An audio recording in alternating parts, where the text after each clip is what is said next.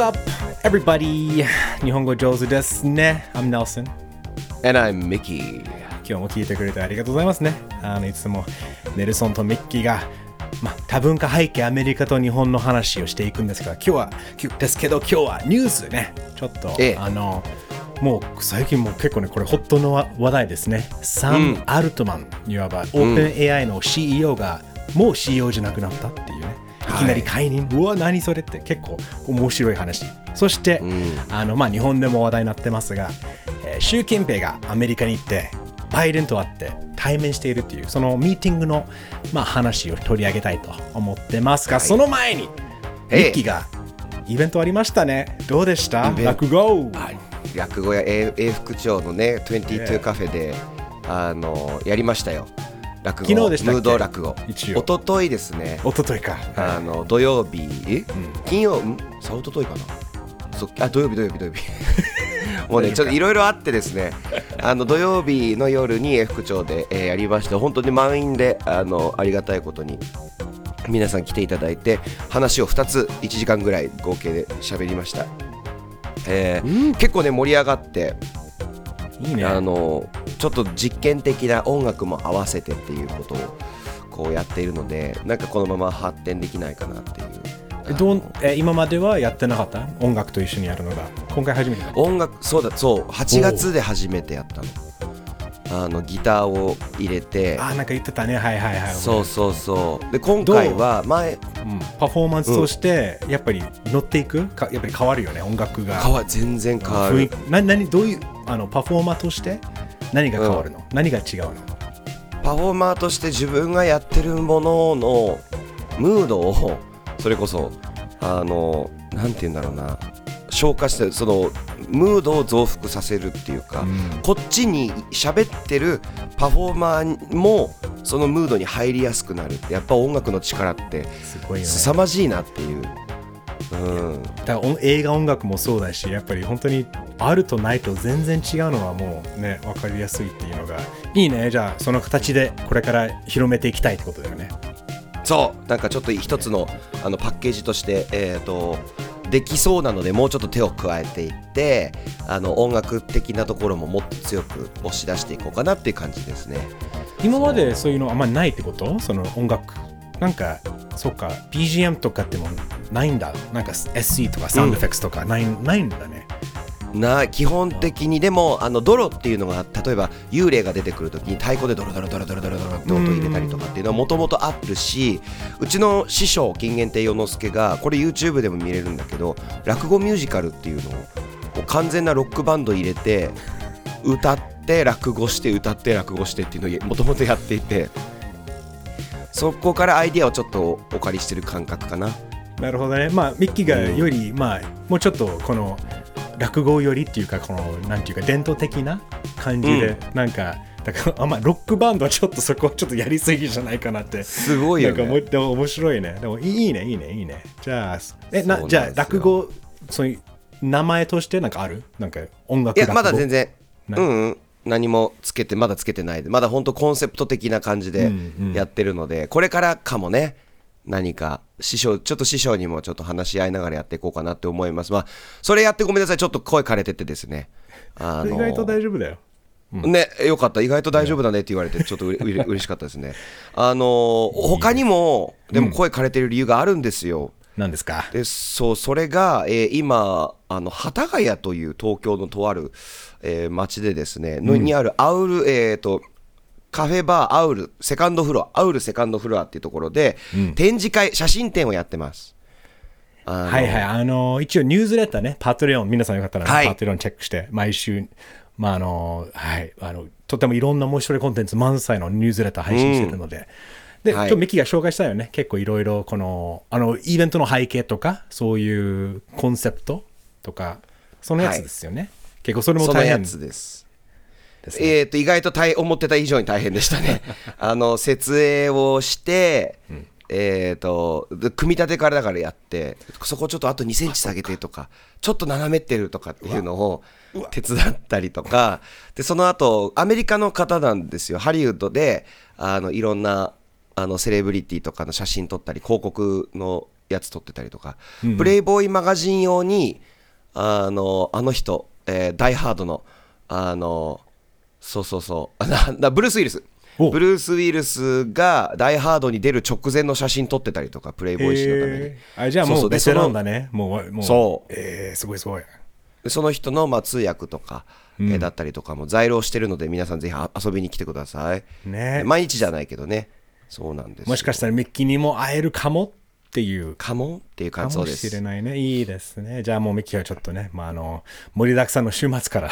それ月曜日のちょっと今日もニュースで結構、あの、まあ、ヘビっていうか、割と、はいあの、面白いニュースについてですが、ついていけるかないけるかな二人とも。行きましょう。日本語上手で行きましょうぜ。ね。Yeah 我々がついていけるかという、い。や、そう、本当にあの、この二人、まあ僕ですね。えー、いやいやいや。ニューストピックナンバーワン、まずはね、ちょっとあの、冒頭でも話しましたが、サム・アルトマン、サム・アルトマン、あの、まあ、オープン AI、チャット GPT ね、を、まあ、生んだ、えーオープン AI、AI の企業ですけど、もともとね、あの、一応、イーロン・マスクもね、昔、あの、いろいろ投資したりしてたんだけど、えーその CEO、サム・アルトマンが、なんと、いきなり金曜日、解約、まあ、解任となったというね。うんあのーしかもそれ取締役の会。やっぱみんな勝手に、もう身内たちが、もうひと一言も言わずに、お前はクビだぜっていうのを、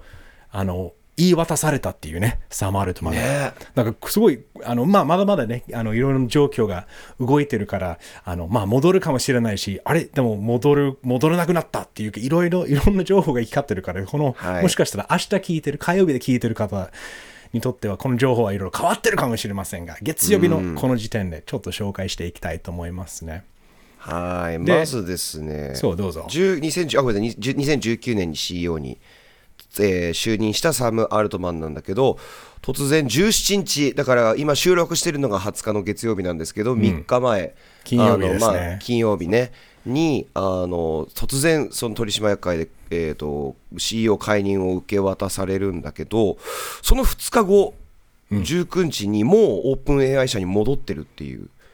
と言うけど、今、う。ん今日の時点で、さらに、は 今日の20日でいう時点で、あの、The Verge っていうウェブサイトで、その話、戻る話が一旦もうなしになってしまったっていう、多分この交渉がうまくいかなかったのかわからないんだけど、あの、だから一応、やっぱり戻る。でも戻ら、で、で、まあ、とりあえず、その、なんでどうなったかって、まだまだね、誰もほぼわからないんだけど、おそらく結構、うちね、あの、まあ、内戦まではないけど、このオープン AI のね、もっともっとね、オープン AI っていうタイトル通りは、オープン AI、やっぱりオープンソースに近い。やっぱり、まあ一番大事なのは、モラル的な、道徳的な考え方で、会社、AI を育てていくっていうことだけど、まあ、サム・アルトマンが最近、まあ、マイクロソフトにね、たくさん投資ね、う受けて、で、GPT ストアとかこの間発表されたし、これからどんどんどんどんやっぱりお金になっていくっていうのは、おいおいおい、もしかしたらこれは、もっともっとオープンで、オープンソースの考え方どうしたのっていう人もいると思うし、で、その中のちょっと喧嘩が始まったんじゃないかなっていう専門家の見解だけど、まだわかりませんね。でとりあえずまあある、すね今の現今の現,、えー現在ではまだ会員、まあ、CEO じゃなくなってる。だからもう、サム・アルトマンは CEO じゃなくなって、えー、オープン AI の新 CEO っていうのが、まあまあ、まあ、なんていう新っていうか、今のうち、あ未来ムラティね。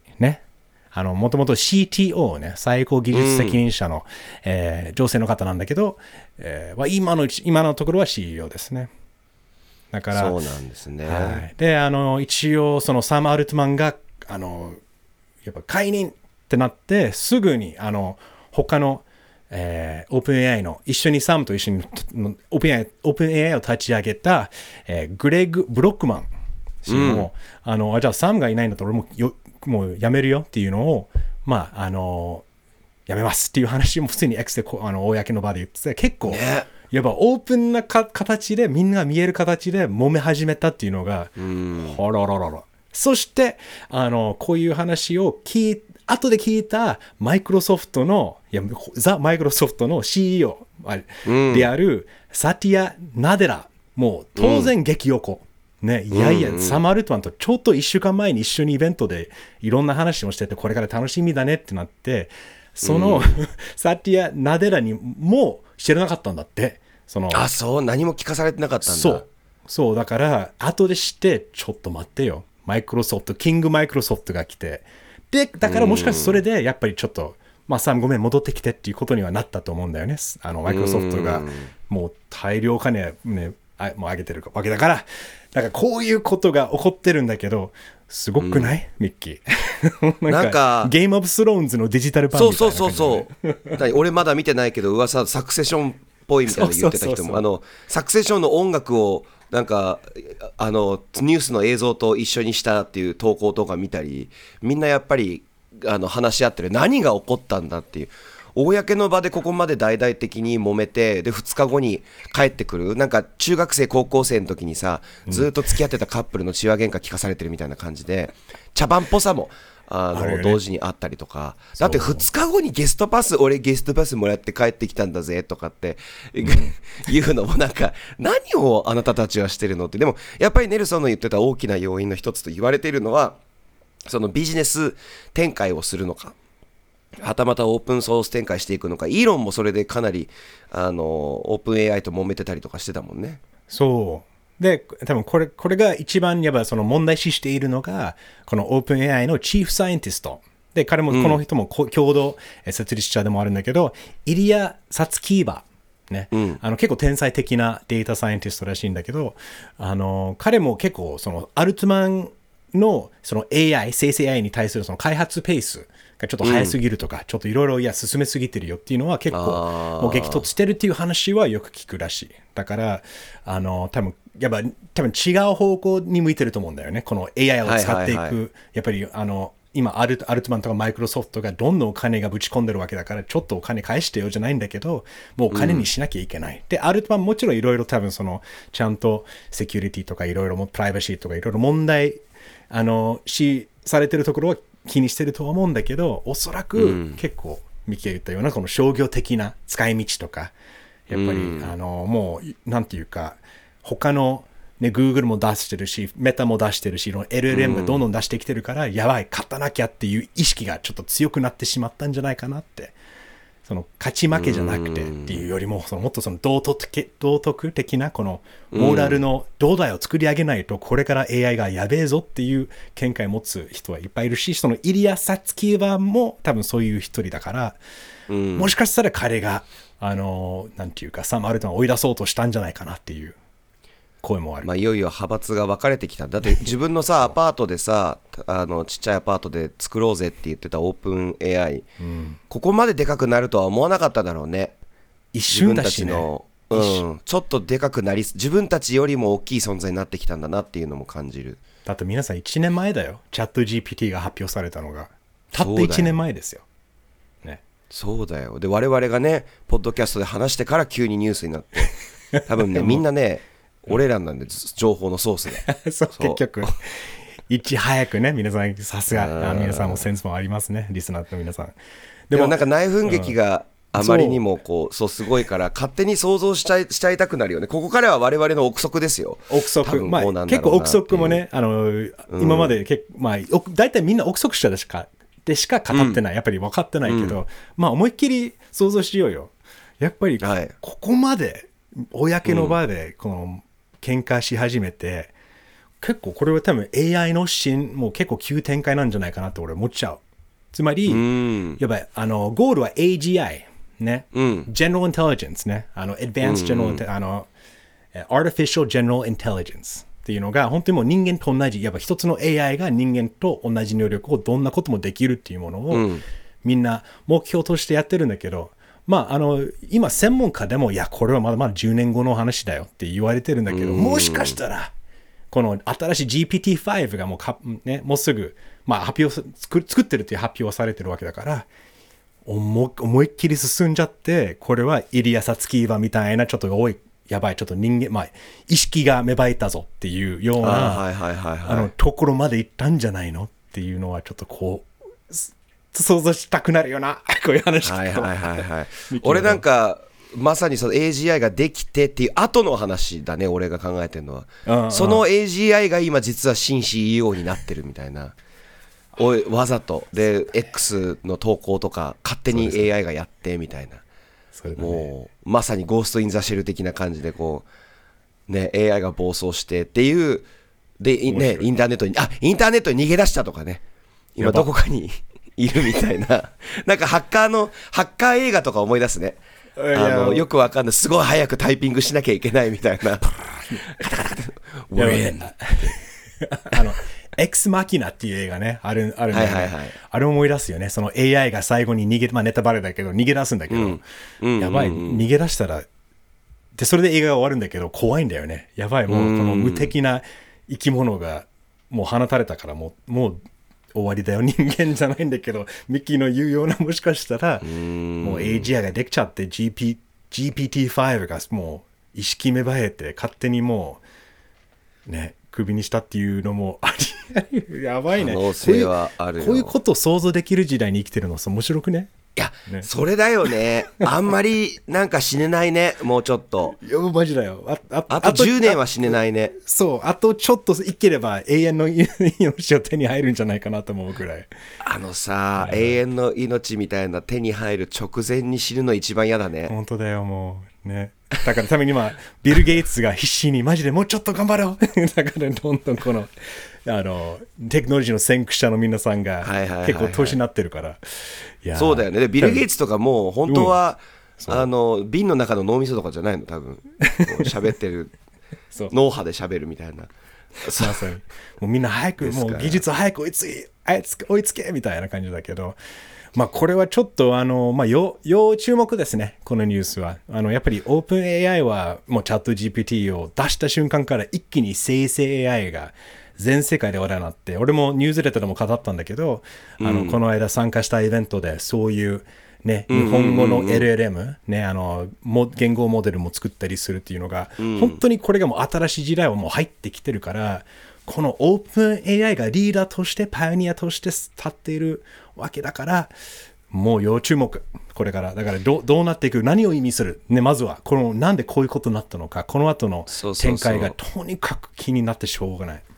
まあ、生成 AI の方向性が決まるような話なわけだからこういう人事問題っていうのは、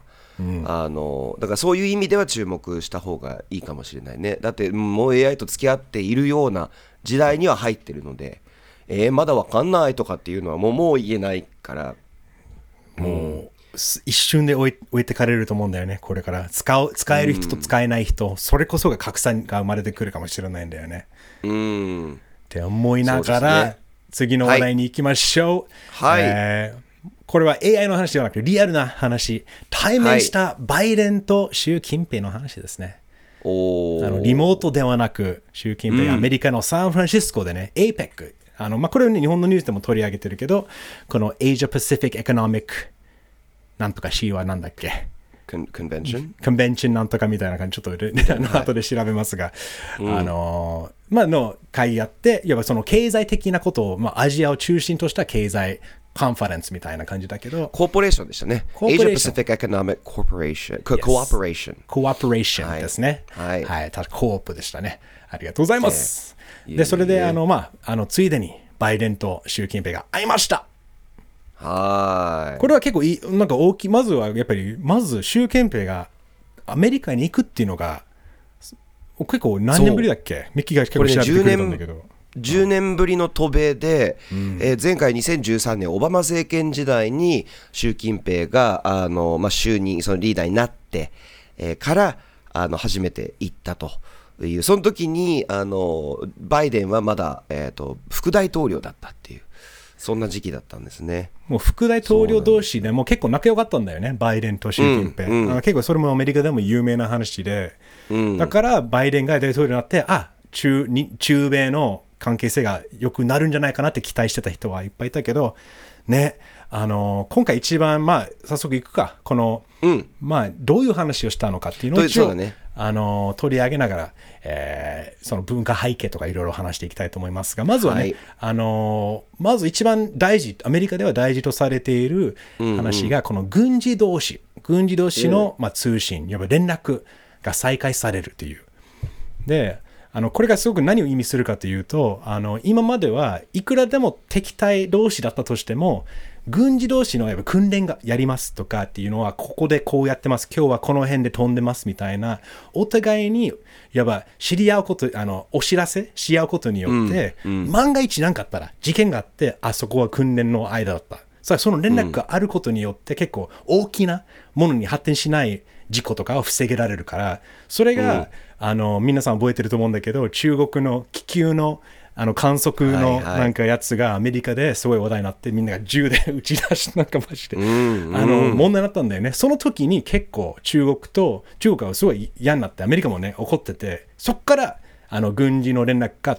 あの、途切れたんだって、途切れたんだって。そうそうなんですねこれは本当に大きな問題だったんだよねそう、しかも、それ、ね、今までに結構何回も結構ニアミスがあったらしいんだよね。訓練同士とか、その、本当に、あの、アメリカのニュース報道によると、もう事故ってもおかしくないぐらいの、まあ、もの、あの、事件が何回かあって、それがったんだ。そう本当にだからもう考えると怖っと思って。でも一応今回、うん。あのまあ、再開するっていう話がすごく一応あのバイデンと習近平ありがとうよかったよかったっていうのは褒めているよね、これはいいことですよね。いや本当によかったよかった。もうそれでする必要ももうないしね、わざわざ軍事通信断絶。まあ一個大きなやっぱりコロナが終わってからいろいろまた世界が動き出したっていうのもあるんだろうけどね、さあ続いてこれフェンタニルですかね次が。そう、あのーうんうん。そう日本人の皆さんも多分フェンタニルっていう言葉はもしかしたらニュースが聞いたことはあるかもしれないんだけど、これね、本当にアメリカで蔓延していて、あの薬物、多くよくあるのがコカインやヘロインの中に混じってる。でなぜかというと、低用酸で作って、なおさらすごいもう肺になれるっていう、この、やっぱコスパがいいんだけど、このフェンタニルが本当に少量、もう本当に少量でしか、あの人間はいなんなんていうか吸えないっていうかつまり、ちょっとだけ多めに吸えて吸ってしまうと死んじゃう。で結構そう。あのそうどうぞどうぞ。超強力なあ超強力。の合成麻薬で、えー、とオピオイドって言われるものなんだよね、鎮静系のあのものでそうネルソンの言う通りすっごい少量でも死ぬ可能性があるぐらい強力な、えー薬で結構アメリカで問題になっている。よくあのテレビの映像とか X とかであの偽ネトウヨプロパプロパガンダで使われる映像なんだけど本当は悲しいんだけどね。あの道端でずっと変な格好で銅像みたいに立ってる人たちとかの映像を見たことあるかもしれないですけどあれとかが大体フェンタニルで、そのトリッポしてる様子うだったりするんだよね。あのああれあれのこと、うん、だからしかもすしたでしかもそういうやっぱりまあホームレスとかそういう外でそういうことになってしまう人間以外にも普通のやっぱりパーティードラッグとしてじゃあ今日まあパーティーってコケインとかやってみるっていう人でも、そのコケインにちょっとだけ入るだけ入っただけで死ぬ。で、アメリカではこれすごい大問題になって、多分ハリウッドの若い俳優とかも結構最近死んでるんだけど、大体フェンタニルが原因なんだよね。あそうもうみんな知らない間で普通のパーティードラッグだと思ってものすごい強力なものが入ってて死んでしまう。で、なんでこういう話してるかというと、このフェンタニルを作るあの材料の一部がもう直接中国から来てるんだよね。中国がそうなんだねそう作ってるの。でも中国国内では使えないことにはもう普通になってて、でもなぜかずっとやっぱメキシコとかにいろいろ流出してメキシコでそうやってフェンタニルを作ってフェンタニルがアメリカ行ってアメリカ人が大量に死ぬっていうこのな恐ろしいよねなんかやっぱこういう前あドラッグの話になると本当にややこしいんだけどであのこのバイデンと習近平が一応あの合意できたのがその規制。ね、ん。でその代わりにあの一応アメリカも中国へかかけてたその規制もちょっと緩和されるんだよね。そのいろいろそのリサーチ用のドラッグとかの輸出とか。うんだからまあそういうお互いのあの話し合いになったんだけど、これ一番まあやっぱり注目すべきところだと思うんだよね。なぜかというと、一番規制しやすいところなんだよね。で、これがおそらくバイデン政権が、これさえできなければもう信頼信頼できねえぞっていう気持ちもあると思うんだよね。なんか、はいやっぱりはいはいはもうわ分かりやすくこれをちょっと見れるからいいんじゃないかなと思いますね。うんうんうん、そうなんです。で、えー続いてがですね、まあ、世界情勢世界情勢でバイデンからお願いしたことで、えーとまあ、イスラエルとハマスの対立いやあのいわゆるパレスチナで起こっている問題もう拡大させないでねってイランにちょっとよろしく言っといてっていうことを習近平にお願いしたとそうそこは中国がね、大きな役割も果たせるはずだよね。ちゃんとそこは、あのーまあ、イランだからね。まあ、いろいろそこもまた多分別の回でもっと話すと思うんだけど、あと経済的な課題で言えば、あのーやっぱりちょっとその輸出の規制の緩和をね、習近平がバイデンに求めて、あのやっぱりこの、ね、中国の経済もどんどんちょっとマイナスになって大変になってきてるからこそ、やっぱりアメリカと結ん、ね、結びついてるっていうか結ばれてるんだなっていうのは